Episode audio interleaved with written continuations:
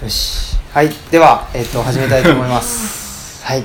あ皆さんこんにちは。こんにちよは。ろしくお願いします。あーありがとうございます。で今日はあのこのルッチャという、まあ、あの我々が出してる、えー、と機関誌って言ってるんですけどね。この機関誌第2号が発売になったということとあとこの「土式」という、えー雑誌ですね、えーも刊行になったってことでここの2つあの、まあ、こっちルッチャーを僕が作ってて、えー、と土式はを作ってるっていうか書いてあとは写真もうーん、まあ、そうですね。半分ぐらい僕です。半分ぐらいね、えー写真を撮っている。これもあのすごくねななんていうんですかね。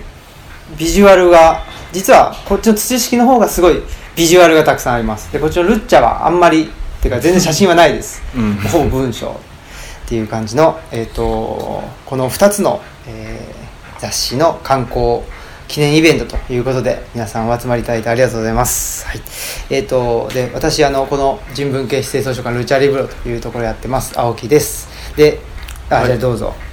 えっ、と、僕は隣の、えー宇田市の大宇田に住んでます。東と申します。はい、はい、土式の主催？主催 主催っていうこと主催って書いてるよね。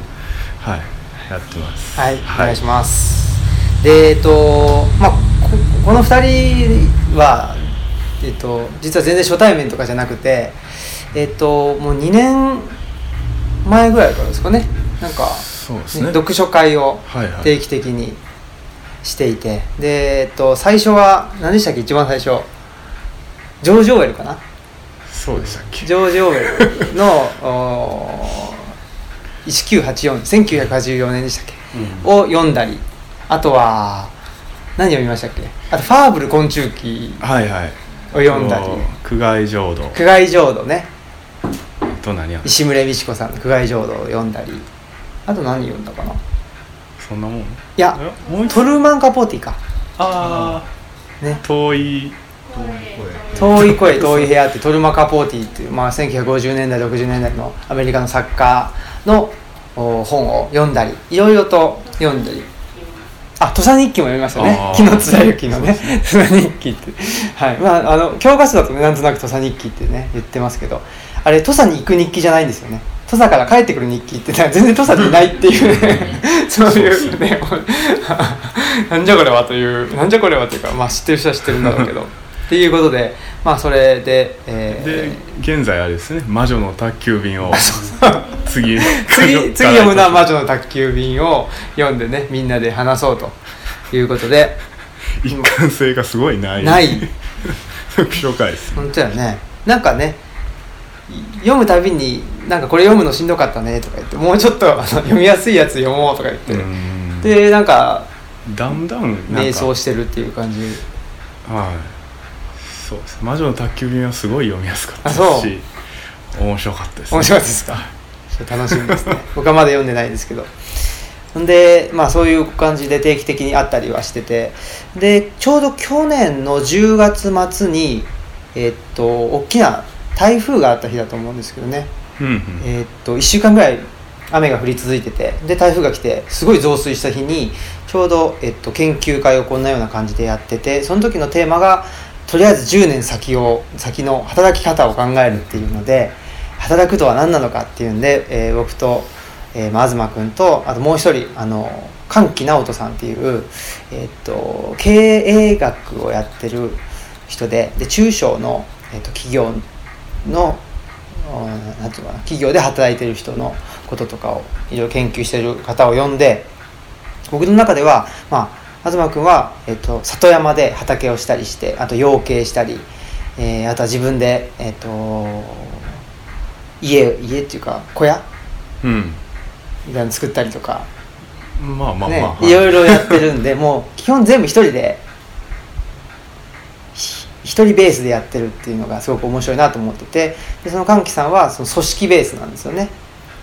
中小企業とはいえ、まあ、組織ベースで、えー働くっていうことを考えるというんで、まあ、いろんな働くに対する考え方がなんか聞けるかなと思って、えーお呼びしたのがちょうど去年の10月頃だったんですけどそれがまあまずこここの中にはルッチャの中には収録されててね。とりあえず10年先を考えるっていうので、えーいろいろ話していてこのその働くって言った時にお給料を稼ぐだけが働くじゃないし就職するだけが働くじゃないっていうことを話していて、まあ、噛み合う部分と全然噛み合ってない部分っていうのが 僕は面白いなと思って、えーいるんですけど。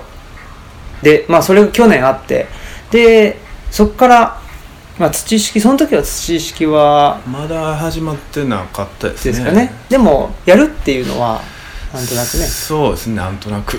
ほんまにねありましたよねでスタートしたのは去年の12月ぐらいからですかね。ほうほうほう。でまあ約半年ぐらいかかって半年以上か。えっ、と今年2018年の6月に出しましたかね。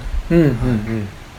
でちょうど1年前にこのあの1年前の話がこっちに入っててでちょうど、まあ、その半年後うん。が半年かけてこれができたということですけど。長かったです。長かった。こんな大変やと。はおう。何が一番大変でした？表紙ですね。表紙。そうだよ表紙はちなみにこれは？これはあのこの辻式の中にも書いてありますけど森下さんっていう、えーまあおじいちゃんがいてはって、えー、とその方の家に今僕は住まわしてもらってて田んぼとかも森下家の土地でさせてもらってるんですけどでそのおじいちゃんが書いたこの墨絵ですねこれは。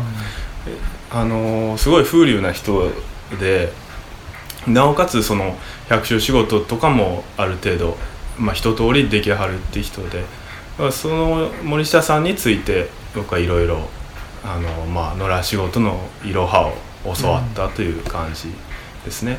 でただ去年の8月末に、えーお亡くなりになってしまってまあだからそうですね感謝と追悼の意味を込めて表紙に使わせてもらったっていう経緯なんですけどただ墨絵ってね難しいんですよ。うんあの一歩間違えればよくある水墨画の展覧会とかのうん。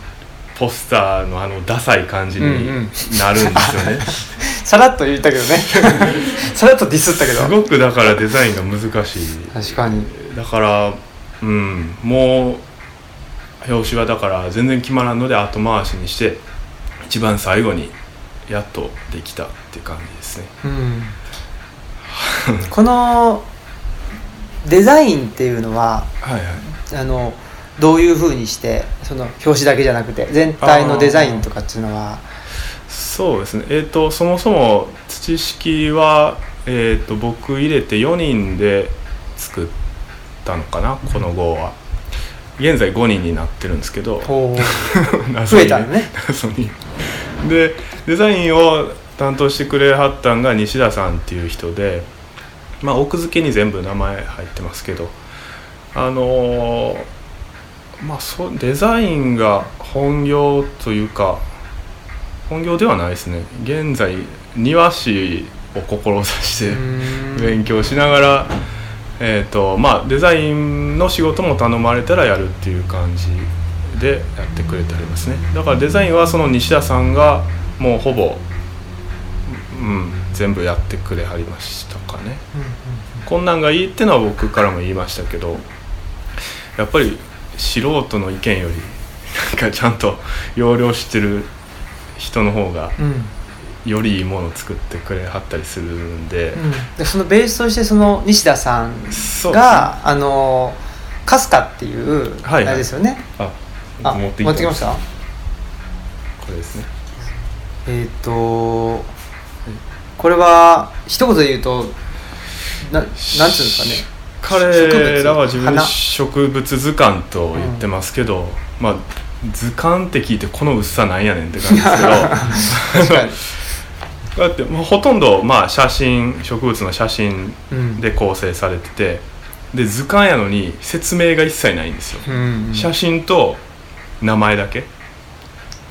でまあそうやった理由はあるんですけどまあまあ後でまあ見てもらったらいいですけどこういうのを先に作ってた西田さんともう一人土式のメンバーでもある石役っていう子がおって、あのそのですね何やったっけその2人がもうすでに前にこれをカスカっていう陣をうん。出しててでまあいろいろそのノウハウもあるしだからだいぶその2人には助けてもらいましたかね、うんうんはい。そうですね。だからこの土式が妙におしゃれっていうのは ねこのかすかっていうのが、まあ、まずあってね。でそのまああのデザインとか構成とかはうん。ね、まあ、彼らの方があの要領を得てるっていうんでそこにまあお任せできる部分があったっていうそうですね。ね。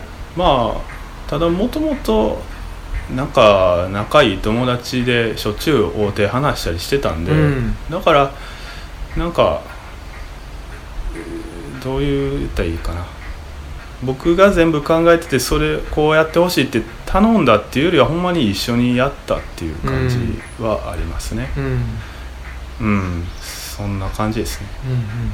あのえっとうちのあれで言うと、まあ、そのルッチャっていうのこれ表紙はあのうちの奥さんが作ったあの切り絵なんですけど、まあ、この切り絵を表紙にしてでうちはそのデザインとか文字組みとかはあのー東吉野村に住んでるあの武田さんっていらっしゃるんですけど武田さん、えーとアーティストの方ですけど武田さんにもう全部丸投げをしまして、ねもうあのーこの切り絵を使って作ってくれと。うんででもまあどんなんがいいかねっていうのはちょっと会議を重ねて、まあ、あの武田さんとあの奥さんの、うんと、蛭間郁美さんという人いるんですけどその陶芸家の人ですけどとうちとまあだから土式が全部でね今のところと5人で、うん。っていうことで言うと、まあ、うちのルッチャーもと4人であ 作ったっていう感じがあってでどんなんがいいですかねって言っててんで結局こんなんがいいんじゃないかって言ってたのが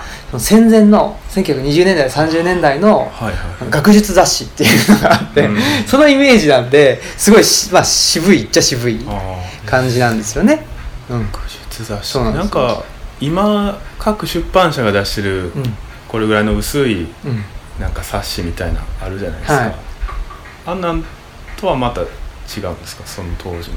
どういうのなんかあんまイメージができないああまあなんですかね学術雑誌ってそんなにか大きく変わってはいないんだけどやっぱり何なのかね今の人っていうのと何が大きく違うのかっていう確かにそう言われると 何が違うっていうのはなかなか言いにくいんですけどね。なんかやっぱしなんだろうね。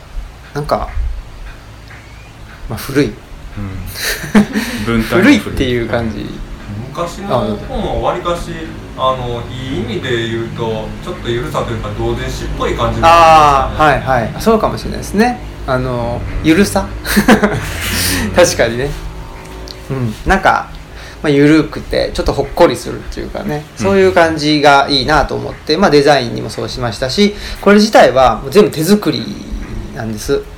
えっと手作りっていうのはどういうことかというとおまずえっとこの中身の中身は印刷されてこう A4 版で送られてきたものを一個一個あの手織りしてでその手織りしたものを、えー、と 3, 3枚ずつかな重ねてでホチキスでガチャンガチャンガチャン止めてでそれをこの表紙の紙を A4 でくるんですけどでこの背表紙があって背表紙を作るっていうんでこのカッターで背表紙を作ってでやってでそこにあのボンドでこの中身の部分を塗ってでさっとやってっていうのがまあで作ってるんです一点一点。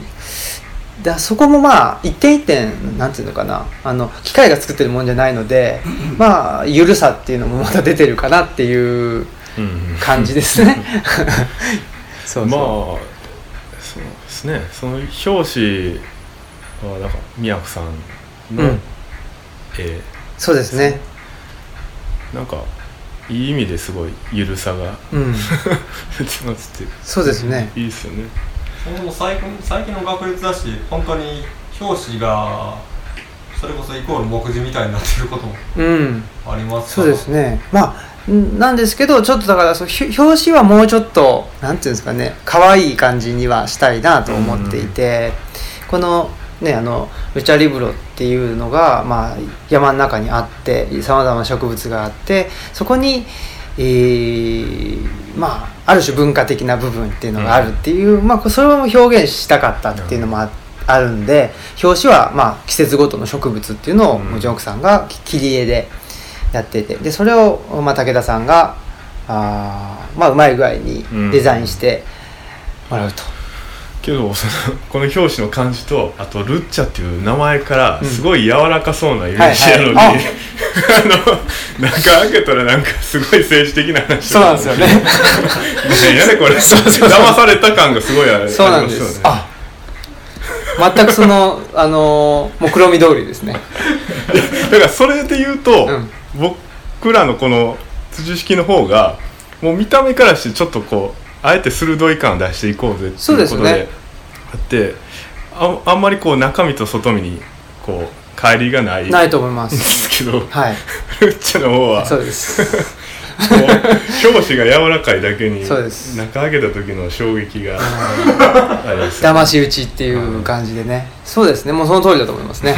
そうそう。まあそれでなんとかねそういうあのーまあ中身通りにやったらねそれこそあのーもう表紙が目次みたいなねあのー学術誌になってしまうっていうの部分もあ学術誌っていうかななんか結構メッセージ性の強いものっていうかななってしまうっていうのがあったのでまあそこはそうですね。そうやってたら手に取りにくいですよはねい、売れないしね明らかに。っていうんで、まあ、やっぱ個人で作ってるっていうのがああるんで、まあ、売れないといけないという部分もあるので、まあ、なんとかね。うん。あのー見た目だけでね買ってもらおうという あとはねこれあの手に取ってもらうと分かるんですけどすごくねなんかね手触りがいいっていうふうに言ってくれる方もいてで今日ねさっきあの来てる時に話してたんですけどあの実物を作る意味っていうね本でねその 電子化これだけされててでね家家の中にスペースがあのなくなってるから。ね、本のコンテンツだけ考えたら電子化しちゃった方がいいんじゃないかっていうことなんですけどこれで言うとやっぱりこう手触りっていうのがね、うん。電子化では得られない部分だと思うのでそこはやっぱし、うん、まあおなんか面白いかなっていうふうなのは思いますね、だからうん。はい。で今日のうん。テーマは何でしたあそうそう。で今日のテーマですけどいねかにしていかにして今を生きるかということで。それはどうして、まあ、こういうテーマがいいかなと思ったのがそのまあえー、と東君言ってる従前にはいはい。生きると。はいはい。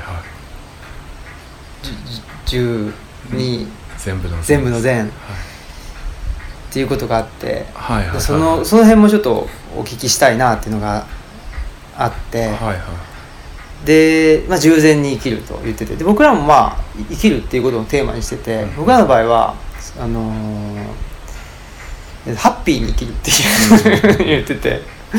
まあなんか従前に生きるとハッピーに生きるっていうのがまあ多分同じ部分もあるし違う部分もあるし、っていうの。でちょっとその辺もお話ししたいなと思ってて、うんうん。従前に生きるっていうのはどういうことなんでしょうか？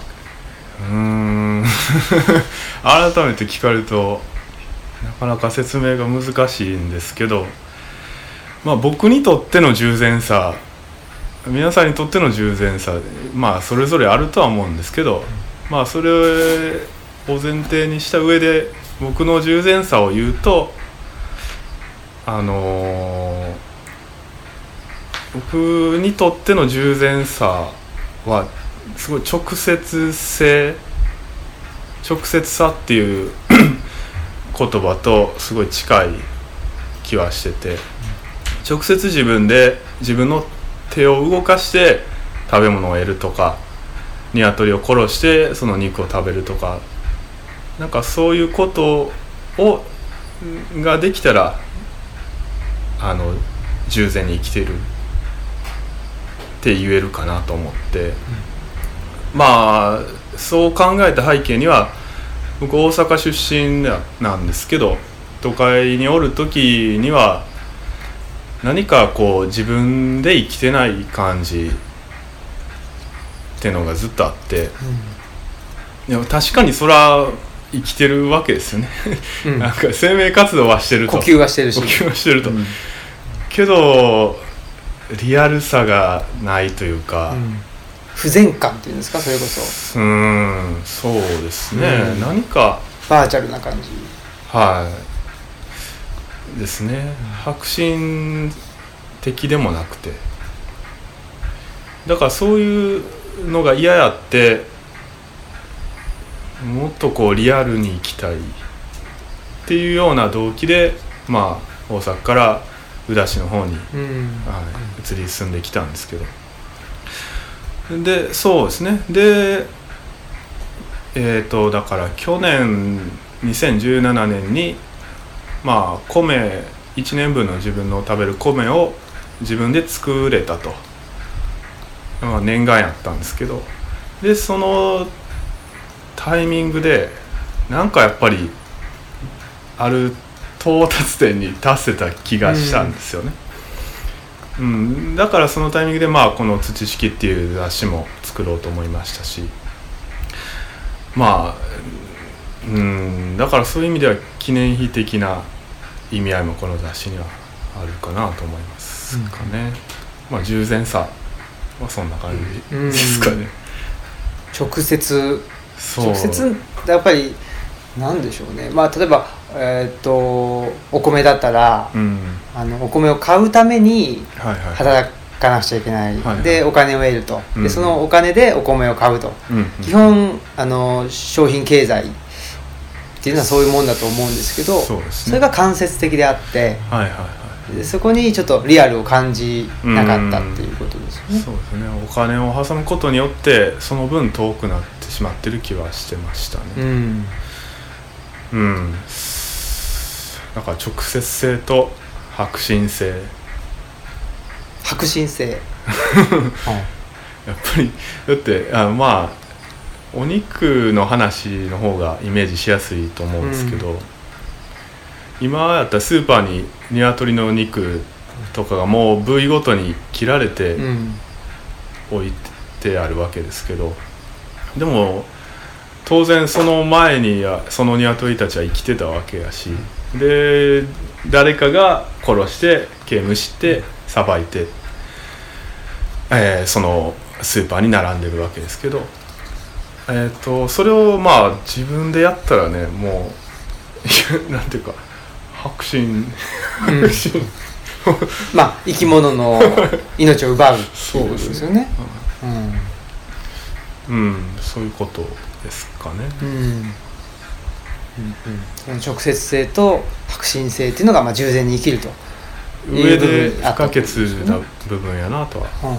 でじゃあまあねそれで、えー、と1年分のお米をね、まあ、うん直接うん。的に自分が食っていくとはい。いうことで、まあ、なんかそのなんて言うんだろう。あのやりたくもない仕事をやってでなんかそれに見合ってるかどうかも分からないような給料を得て、うん。で何かを買うっていうそういうあ、まあ、あの迂回しして何かを得るっていうんじゃなくて直接自分がまあ生きるっていう中での一番ベースの部分である米っていうのを直接得ることができたっていうのでだいぶじゃあなんだろうなまあそれが従前そのと満足っていうのとあのっていう言葉とうん。違うのかわかんないですけど、あ近い気がしますね、うんうん。うんですね。まあそうですね。少なくとも僕にとっては、うん。そうせなお前らの生き方は従前ちゃうぞっていうつもりは本当、うん。ないですけど。あそういうことはねでもどっちかというとここっちで対談してた頃は、はい。ちょいちょいそういうことをなんか言ってたような気がするんですけどね。あのあ毛頭ないわけではない。ねわけではない。あんまりそういうこと言うとねそうやね。嫌われるあ嫌われる。嫌われたくない。そっか。いやなんかねまあそのなんだうんと余談ですけどなんかでもまああのだんだんこの土式をやっぱり作る過程ではい結構なんていうのあの変わ変わってきたって別にあのいい悪いじゃなくてうんうんなんか変化してきたなっていうのも僕はあの見て感じ取ってて。そうですかね、うん、主張がすごいシャープになってきた。一方でなんていうのかな。そのその主張の部分ではあきちっと主張は主張としてするんだけど、うん、なんかなんていうの？むやみやたらにあの敵作んなくてもいいんじゃないかっていう。なんかそういう感じになってきたのかなと思ってて。ああどうですかね、ね。でもで僕それがその従前に生きるっていうかねその自分があるどこかで満足を得るっていうことと、うん、なんかすごくあの関連してるような気がしてて、うん、なんだろうな。やっぱり自分にその満足できるポイントがないとなんかねその仮想敵国じゃないけどねあのなんだろうな、まあ、一つの国もそうですけど、うんうん、やっぱりね国民まとめるためには自分の内側をギュッとまとめるためには外に敵作るってあるじゃないですか、はいはい、でそれを攻撃することでなんとなくあの自分の内側をまとめるのと同じでなんかやっぱりそういう部分が前はねなんかあったんかなっていう気が。ああそうかもしれないですね、うん、あのでもだから満たされてないから誰かを攻撃することによって、うん、ある意味満たそうとしてたのが、うん。米作れたことによって 満たされたので自分が。もうあんまりこう人をね攻撃して 満たす必要がなくなった。ん。じゃないですかね、うん、いやなんか、うんうん、なんかでもそれって多分さっき青木さんが言ったようにその国同士とか、うん、あとはその同じ国の中でも支配してる側支配されてる側の構図の中でも同じようなことが言える気がしてて、だろうな支配してる側もその非支配者に依存してる部分があると思うんですよね。